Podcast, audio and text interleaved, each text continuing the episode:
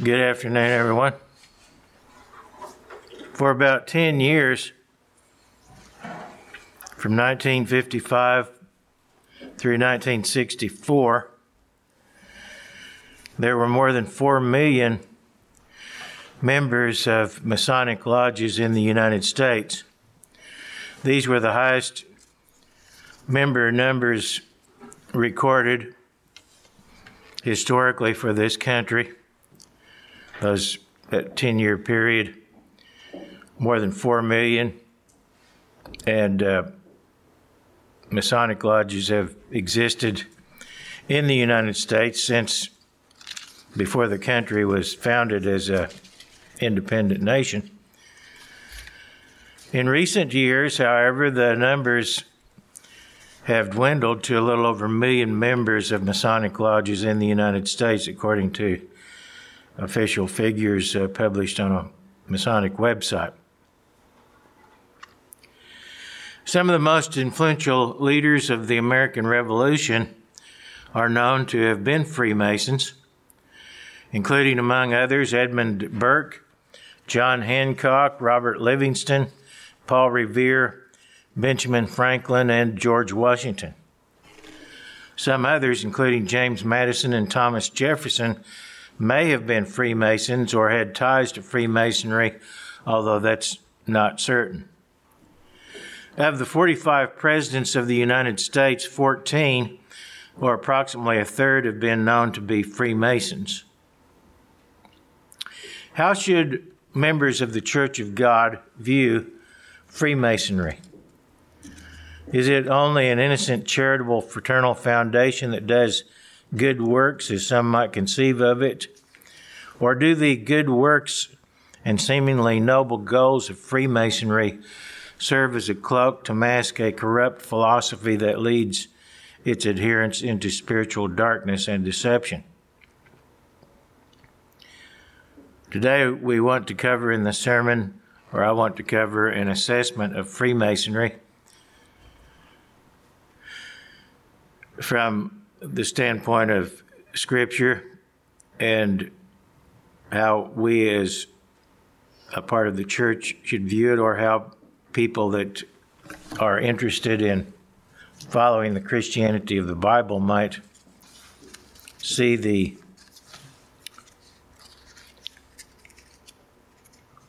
doctrines and practices of Freemasonry. Freemasonry often denies that it is a religion, but its nature and goals belie the claim.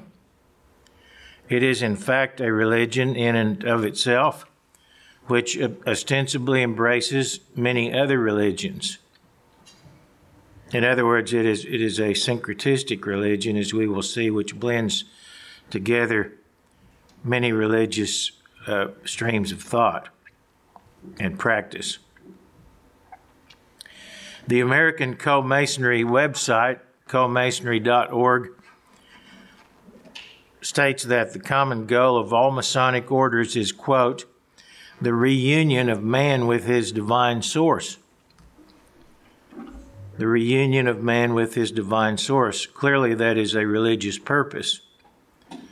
Like other Masonic organizations, American Co Masonry purports that it, quote, through its philosophic orientation and symbolic rituals, continues the tradition of the old mystery schools, providing an opportunity for spiritual growth and service to humanity. End quote. Now, notice what it says here. It is through its philosophic orientation and symbolic rituals continues the tradition of the old mystery schools. One of the most influential Masons of the 19th century, Albert Pike, who wrote what is virtually a, a manual for Freemasonry called uh, Morals and Dogma of Freemasonry, he stated in that publication, chapter 2, quote, Masonry is identical with the ancient mysteries, End quote. Masonry is identical with the ancient mysteries. In other words, the ancient mystery religions. Now, they say their goal is to unify man with his divine source. However, embracing the idolatry of ancient mystery religions will not lead to the reunion of man with his divine source. In fact, it is guaranteed to separate men or women from their divine source. It was their embrace of ancient mystery religions that led Israel and Judah to forsake God time and time again, and for Him eventually to forsake them, at least for a time. In Deuteronomy 31, Deuteronomy 31, beginning with verse 16, we read, The Lord said to Moses, Behold, you will rest with your fathers, and this people will rise up and play the harlot with the gods of the foreigners of the land. Where they go to be among them, and they will forsake me and break my covenant which I have made with them. Now, notice what God said would happen. He said that that the uh, people of Israel would play the harlot, as he said, in other words, be unfaithful in their uh, worship toward God with the gods of the foreigners of the land, in other words, with foreign gods, Gentile gods. And he said, continuing,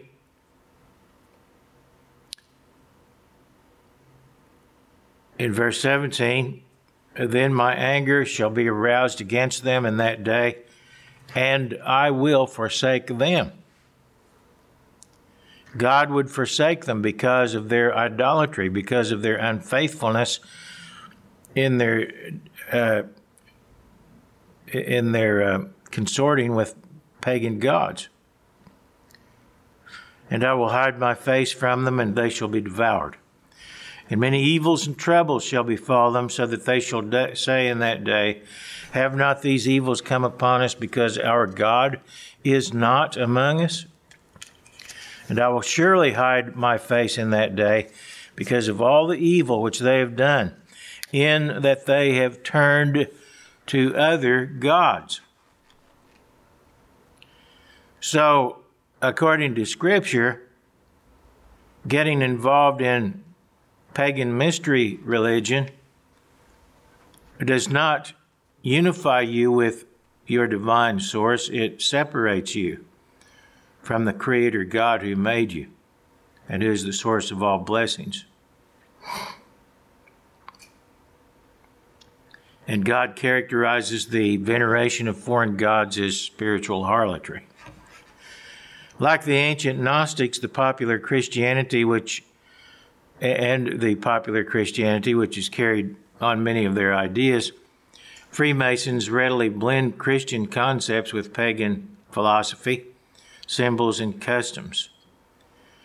And the result is always, is, as always, is confusion and deception. However, one does not have to profess Christianity to be a Mason or any particular religion Masons accept into their cult individuals of most any religion that espouses belief in a supreme being. So you, there are Muslim Masons and probably Buddhist Masons and Masons of many other religious persuasions. Rather than simply upholding God's Ten Commandments, the Masons have their own Ten Commandments, which largely consist of moralistic platitudes. But God does not give us the authority to substitute our own commandments for His commandments. That's what Satan tricked Adam and Eve into doing, which resulted in disaster for them. God rather demands that we learn to practice obeying His commandments if we want to continue in His blessings. We read in Deuteronomy 11 and verse beginning with verse 26. Deuteronomy 11, verse 26 Behold, I set before you today a blessing and a curse. The blessing, if you obey the commandments of the Lord your God, which I command you today. And the curse, if you do not obey the commandments of the Lord your God, but turn aside from the way which I command you today to go after other gods which you have not known. Notice God set before them the choice, either a blessing or a curse. The blessing for obedience to the commandments of God, and a curse if they did not obey and turned aside to go after other gods.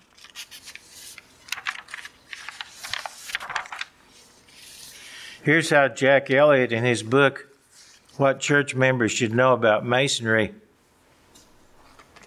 sums up Masonic doctrine. Quote, Masonic doctrine is very pliable because it's so loosely it is so loosely knit together and embodies such a tremendous scope of Christian as well as pagan ideas. The teachings of the Holy Bible and the ancient pagan mysteries are accepted alike and constitute their main sources of information. From these, they select the principles which most appeal to their desires. End quote. Masons not only have borrowed much of their philosophy from paganism, but its symbols as well. As Jack Elliott wrote further, quote, to prove that Masonic symbols and philosophies are borrowed from the ancient pagans is not difficult the Masons prove it for us, end quote. And then he quotes the following from the book Morals and Dogma of Freemasonry by, by Albert Pike. Quote, the sun and moon represent the two grand principles of all generations, the active and passive, the male and the female. The sun represents the actual light he pours upon the moon, his fecundating rays both shed their light upon their offspring, the blazing star or Horus. The three form the great equilateral triangle in the center of which is the omnific letter of the Kabbalah by which creation is said to have been effected. So, what you have here is a triad featuring the sun and the moon and the false god Horus.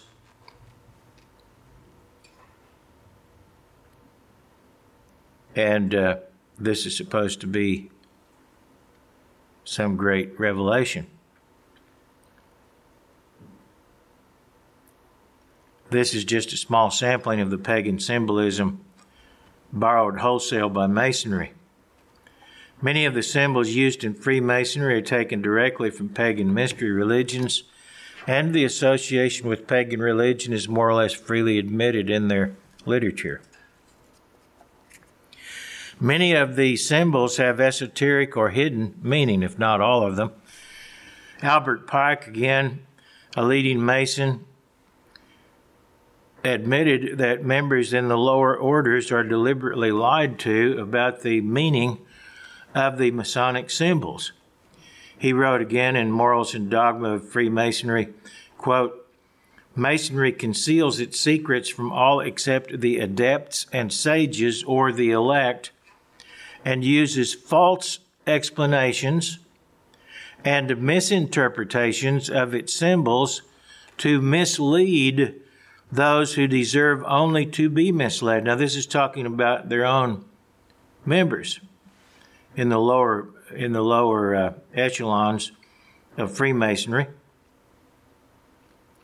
They conceal the so the the secret uh, significance that they attach to these symbols, and they use false explanations and misinterpretations of the symbols to mislead those who deserve only to be misled. He goes on to say to conceal the truth which it calls light from them, and to draw them away from it. Notice that they use lies to conceal what they claim is the truth or light and to draw their own members away from the hidden meaning of these symbols.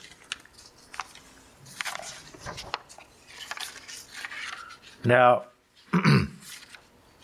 we can be sure, as we will see later, that whatever that hidden meaning is, it has nothing to do with truth or light.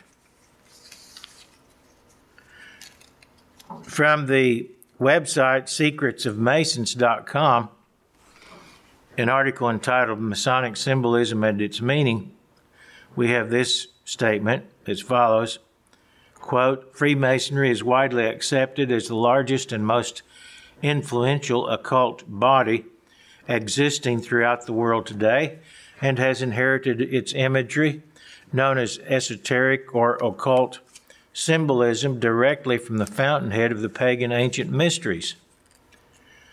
The same source goes on to say all occult symbolism is in fact dualistic in meaning or interpretation, in that it has an exoteric or outward meaning known to the masses and an esoteric or hidden meaning known only to the elect few.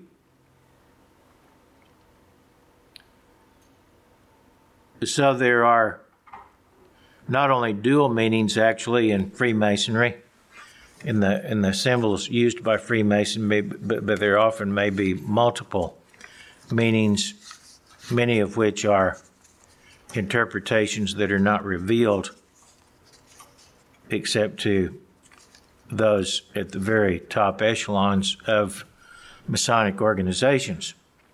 One thing that I do need to say, though, is contrary to what this article says, Freemasonry is not the largest or nor is it the most influential occult body in existence today by any stretch of the imagination. However, it is a significant occult organization and it does have, or has at least in the past had considerable influence. I think its influence may not be quite what it once was, but it is significant. Critics of Freemasonry have pointed out that some of the symbols used in Masonry not only promote the exaltation of false gods, but imply Satan worship directly. Masonic ritual ex- explicitly exalts false gods and goddesses like Osiris and, and, uh, and Isis, among many others. The sun, moon, and stars are common in Masonic imagery as reflected in the earlier quotation from Albert Pike's Morals and Dogma of Freemasonry. Let's uh, read it again. He said, The sun and moon represent the two grand principles of all generations, the active and passive, the male and the female. The sun represents the actual light. He pours upon the moon his fecundating rays. Both shed their light upon their offspring. The blazing star, or Horus, the, the three form the great, great equilateral triangle, in the center of which is the omnific letter of the Kabbalah, by which creation is said to have been effected. End quote. Now, directing worship toward various false gods in the sun, moon, and stars is nothing new, or nor is it particularly novel. Israel in the wilderness also directed their worship towards false gods and the host of heaven. As we read in Exodus 32, beginning with verse 1, Exodus 32 and verse 1 Now, when the people saw that Moses delayed coming down from the mountain, the people gathered together to Aaron and said to him, Come, let us make gods that shall go before us. And as for this Moses, the man who brought us up out of the land of Egypt, we don't, do not know what has become of him. And Aaron said to them, Break off the golden earrings which are in the ears of your wives, your sons, and your daughters, and bring them to me. So all the people broke off the golden earrings which were in their ears, and brought them to Aaron. And he received the gold from their hand, and he fashioned it with an engraving tool and made a molded calf, then said, This is your God, O Israel, that brought you out of the land of Egypt. So when Aaron saw it, he built an altar before it, and Aaron made a proclamation and said, Tomorrow is a feast to the Lord. Notice they called this idol by the name of Yahweh, which was, of course, blasphemy and and uh,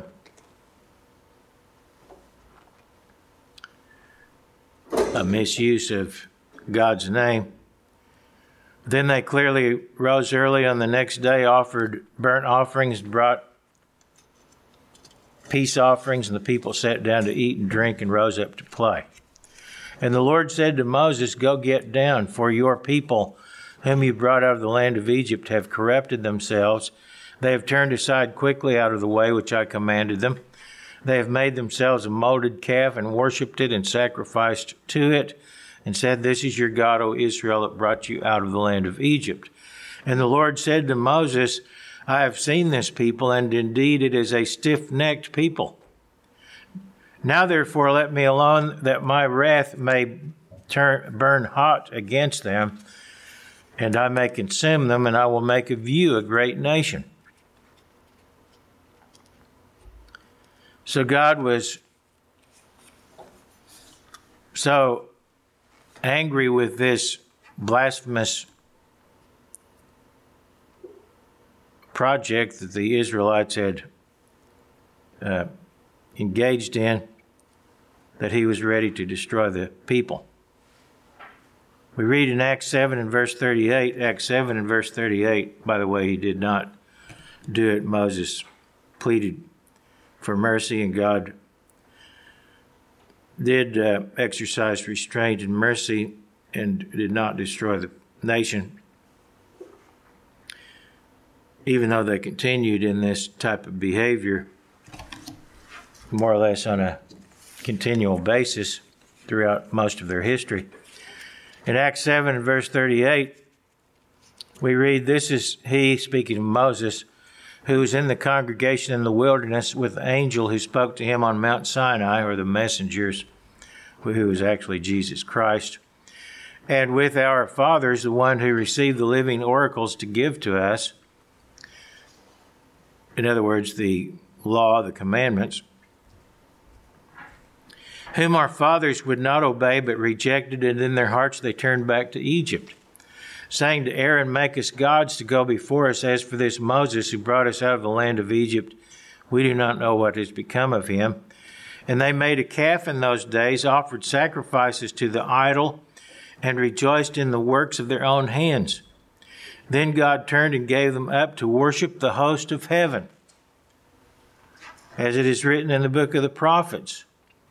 Did you offer me slaughtered animals and sacrifices during forty years in the wilderness, O house of Israel.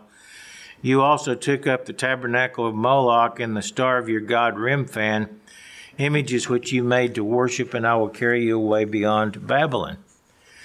So Israel were the people of Israel were worshiping these false idols, often associated with various stars, the sun, and the moon, and so forth. So they were worshiping idols in the host of heaven, even in the wilderness. By embracing the false worship of Gentile origin, Masons wittingly or unwittingly are unwittingly are worshiping demons. As we read in 1 Corinthians 10 verse 19. 1 Corinthians 10, verse 19, Paul said, What am I saying then, that an idol is anything, or what is offered to idols is anything? Rather, that the things with which the Gentiles sacrifice, they sacrifice to demons and not to God. And I do not want you to have fellowship with demons. You cannot drink the cup of the Lord and the cup of demons. You cannot partake of the Lord's table and of the table of demons. In other words, you cannot mix the worship of God with the worship of idols, which is, in effect, demon worship. And that's precisely what the Masonic religion is.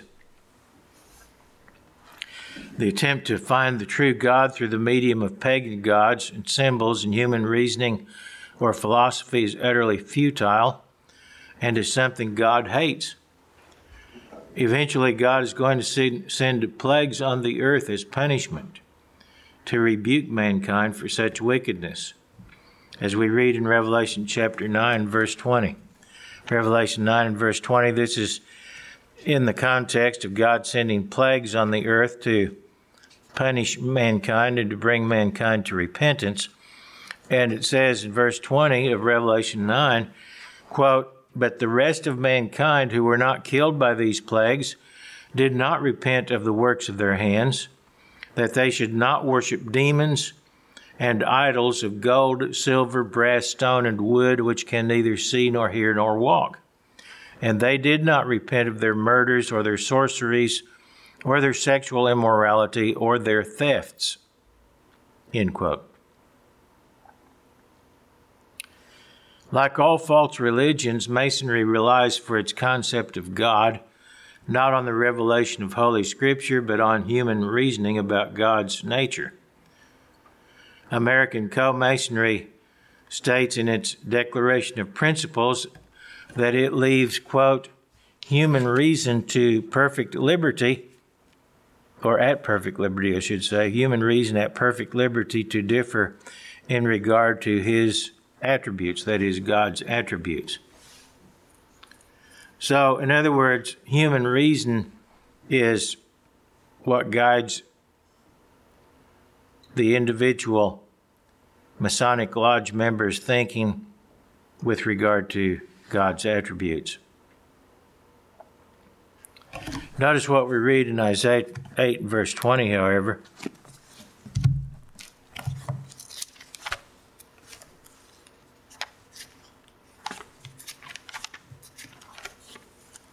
In Isaiah 8, verse 20, it says,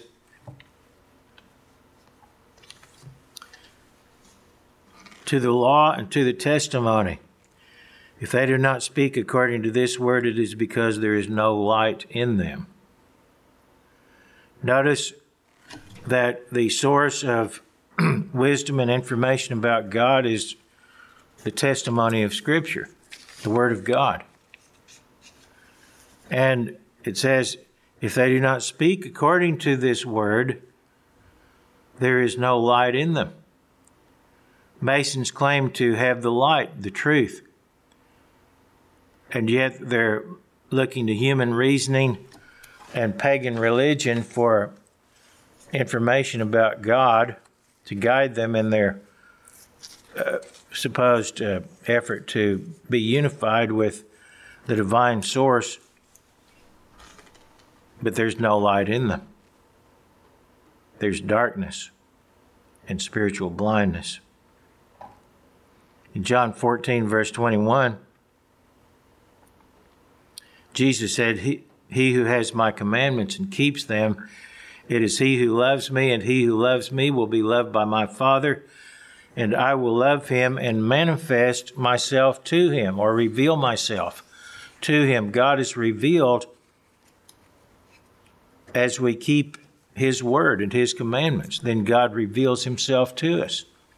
If you want to know God, if you want to be unified or have unity and communion with your divine source, you do it through, through obedience to God's word.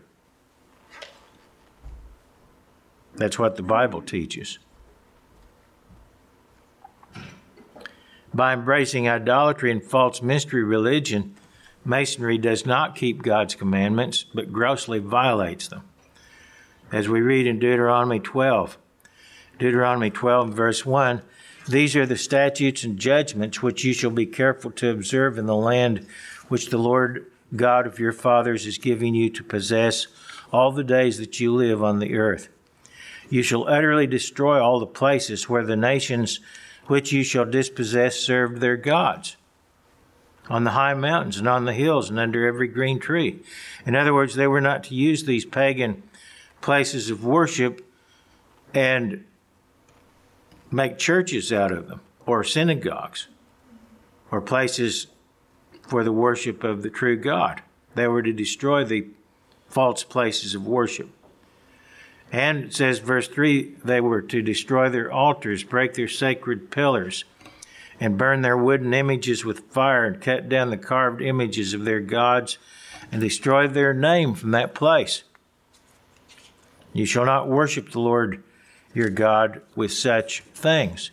That we're not to use pagan imagery, pagan idols, pagan places of worship to worship God according to the command of God.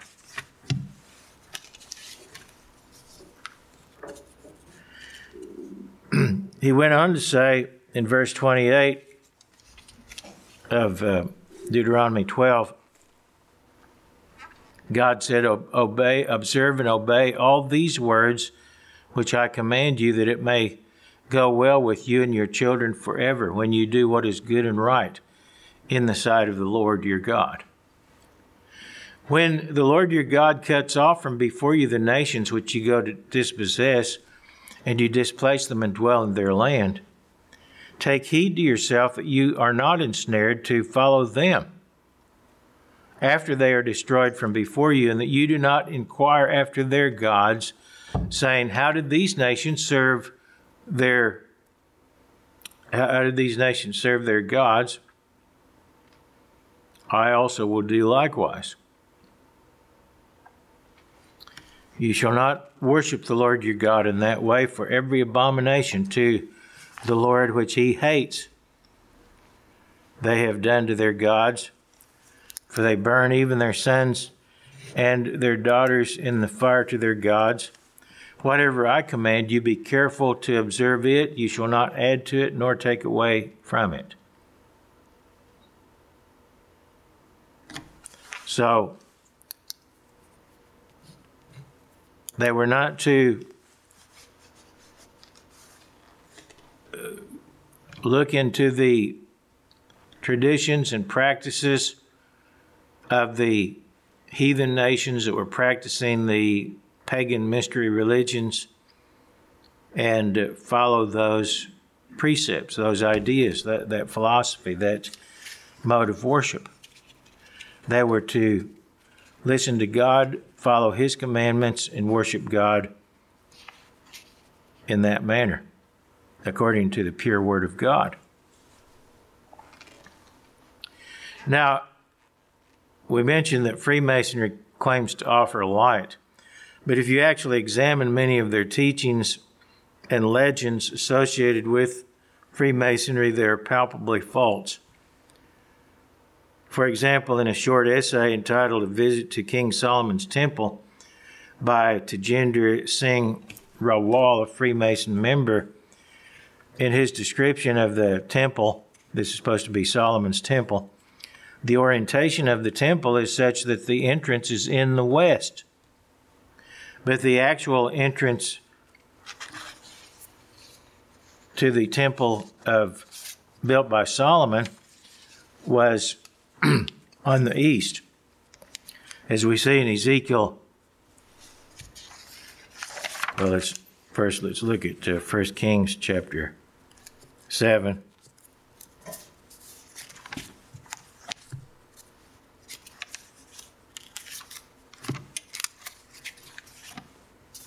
First Kings 7 and verse 39.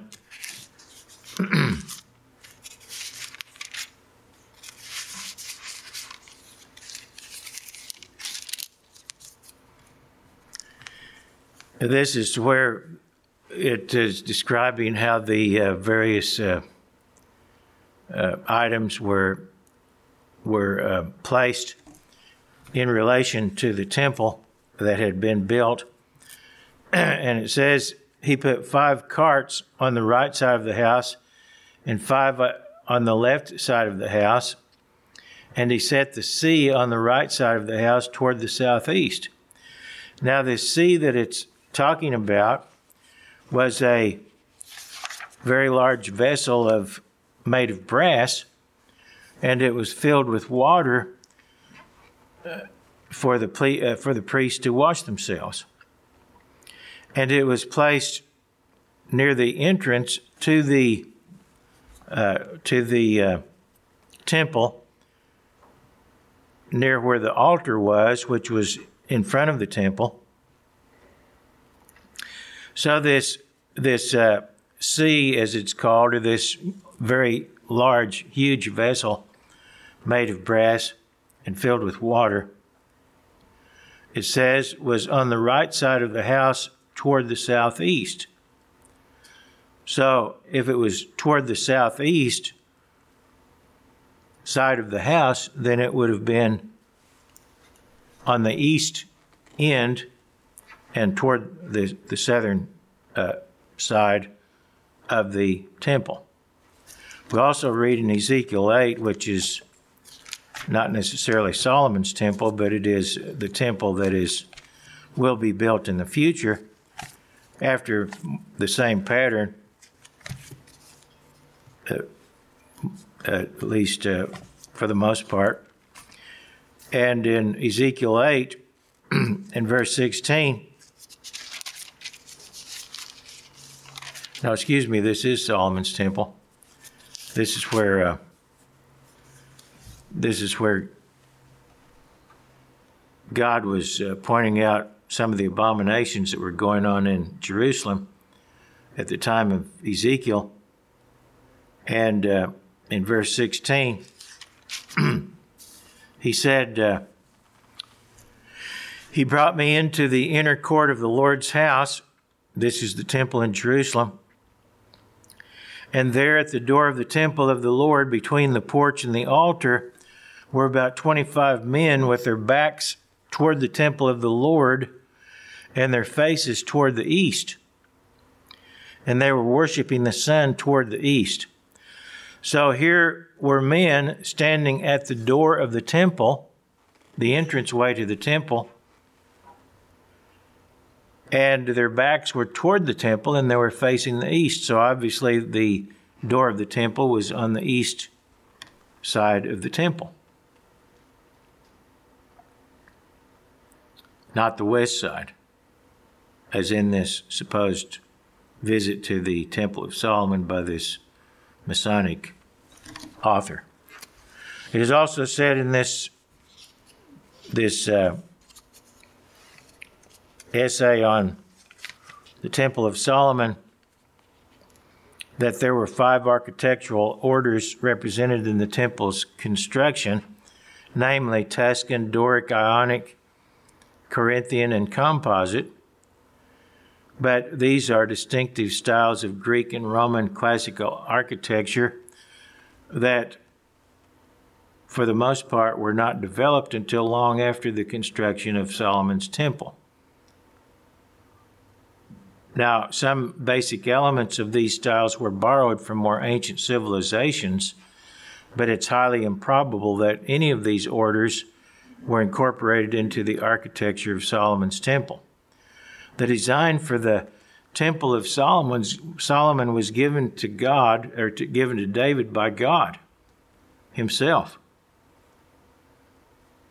And we read in 1 Chronicles 28, verse 10.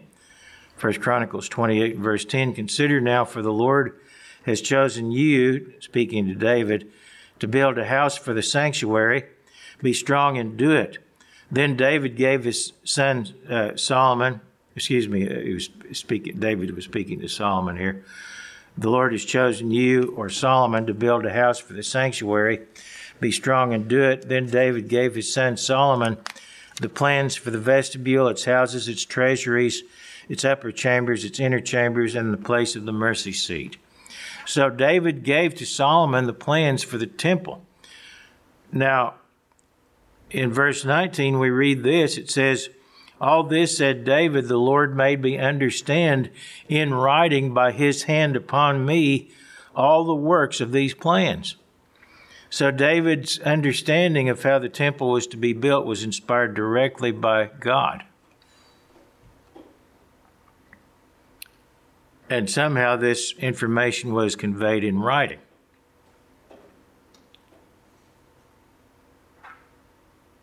It did not come from some Greek architect or any other human architect, it was God Himself who was the architect for this temple. Freemasonry also claims that God is a mason and that Masons built the Tower of Babel, which is kind of interesting. That Masons built the Tower of Babel, and that when God confused mankind's language, he told Masons to communicate by secret signs. It's also claimed that Adam, Noah, and Abraham were Masons. Now, there's no evidence, no proof that any of these things are true. It's just what they claim. In other words, it's legend, it's, it's fable, it is a lie. It's also claimed that Masons are God's favorites, created to be above other men. This is from the book The Freemasons by Jasper Ridley. But here's what the Bible says in Genesis 11 and verse 1. It says, Now the whole earth had one language and one speech. And it came to pass as they journeyed from the east that they found a plain in the land of Shinar, and they built there, or dwelt there. And then they said to one another, Come, let us make bricks and bake them thoroughly. They had brick for stone, and they had asphalt for mortar. And they said, Come, let us build ourselves a city and a tower whose top is in the heavens. Let us make a name for ourselves, lest we be scattered over the face of the whole earth. But the Lord came down to see the city and the tower which the sons of men had built. And the Lord said, Indeed, the people are one, and they all have one language. And this is what they begin to do. Now, nothing that they propose to do will be withheld from them. Come, let us go down there, confuse their language, that they may not understand one another's speech. So the Lord scattered them abroad from there over the face of all the earth, and they ceased building the city. Now, notice that God was not pleased with what was being done here. He was not pleased that this city was being built. He was not pleased that this tower was being built because he had instructed the people to go to their separate habitations. They did not want to follow God's instructions. And So, if the Masons built the Tower of Babel, they were doing something in direct rebellion against God. Now, what about the claim that Masons are God's favorites? Scripture tells us that God is no respecter of persons, that He is not partial, that He does not look with favor upon any individual simply because he is a member of some organization or club or even a corporate church organization of men. God doesn't base his judgment of you as an individual on what club or even church you belong to. And he especially does not choose as favorites those who openly embrace idolatrous worship, as the Masons do, and make, make no uh, uh, effort to hide the fact that they embrace idolatrous worship. We read in 1 Peter chapter 1, 1 Peter 1 and verse 15, As he who called you is holy, you also be holy in all your conduct because it is written, Be holy, for I am holy. And if you call on the Father who, without partiality, judges according to each one's work, conduct yourselves throughout the time of your stay here in fear, knowing that you were not redeemed with corruptible things like silver or gold from your aimless conduct received by tradition from your fathers. Notice what it was that they were delivered from. It was the aimless conduct received by tradition from their fathers. In other words, it was heathen religion and lawlessness. But going on, you were redeemed with the precious blood of Christ as of a lamb without blemish, without spot. He indeed was foreordained before the foundation of the world, but was manifest in these time, last times for you, who through him believe in God, who raised him from the dead and gave him glory, so that your faith and hope are in God. Your faith and hope are in God and in obedience to God, not in what organization you belong to. Since you have purified your souls in obeying the truth through the Spirit, in sincere love of the brethren, love one another fervently with a pure heart. Notice they had purified their souls through obedience to the truth, not through joining some organization that worships or exalts paganism, but our souls are purified through repentance and obeying the truth and having faith in, in the blood of Jesus Christ. In Isaiah 66 and verse 1, Isaiah 66 and verse 1, we read, Thus says the Lord, Heaven is my throne and earth is my footstool. Where's the house that you will build me, and where's the place of my rest? For all these those things my hand has made, and all those things exist, says the Lord, but on this one I will look.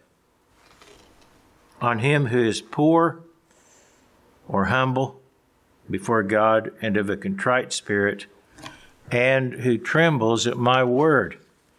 In other words, God shows respect to those who are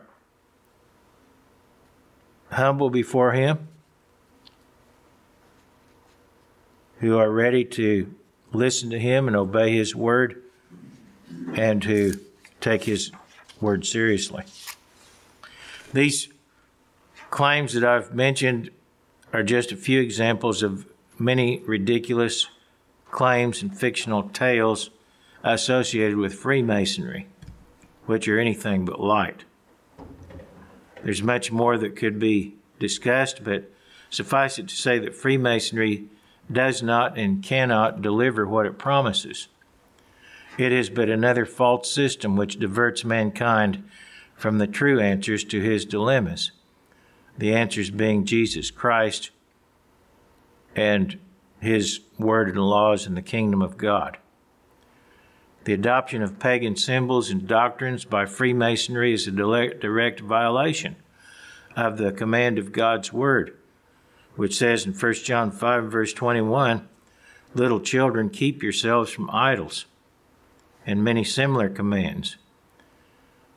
God's command to us is to come out from among them and be separate, says the Lord. Do not touch what is unclean, and I will receive you. From 2 Corinthians 6 and verse 17.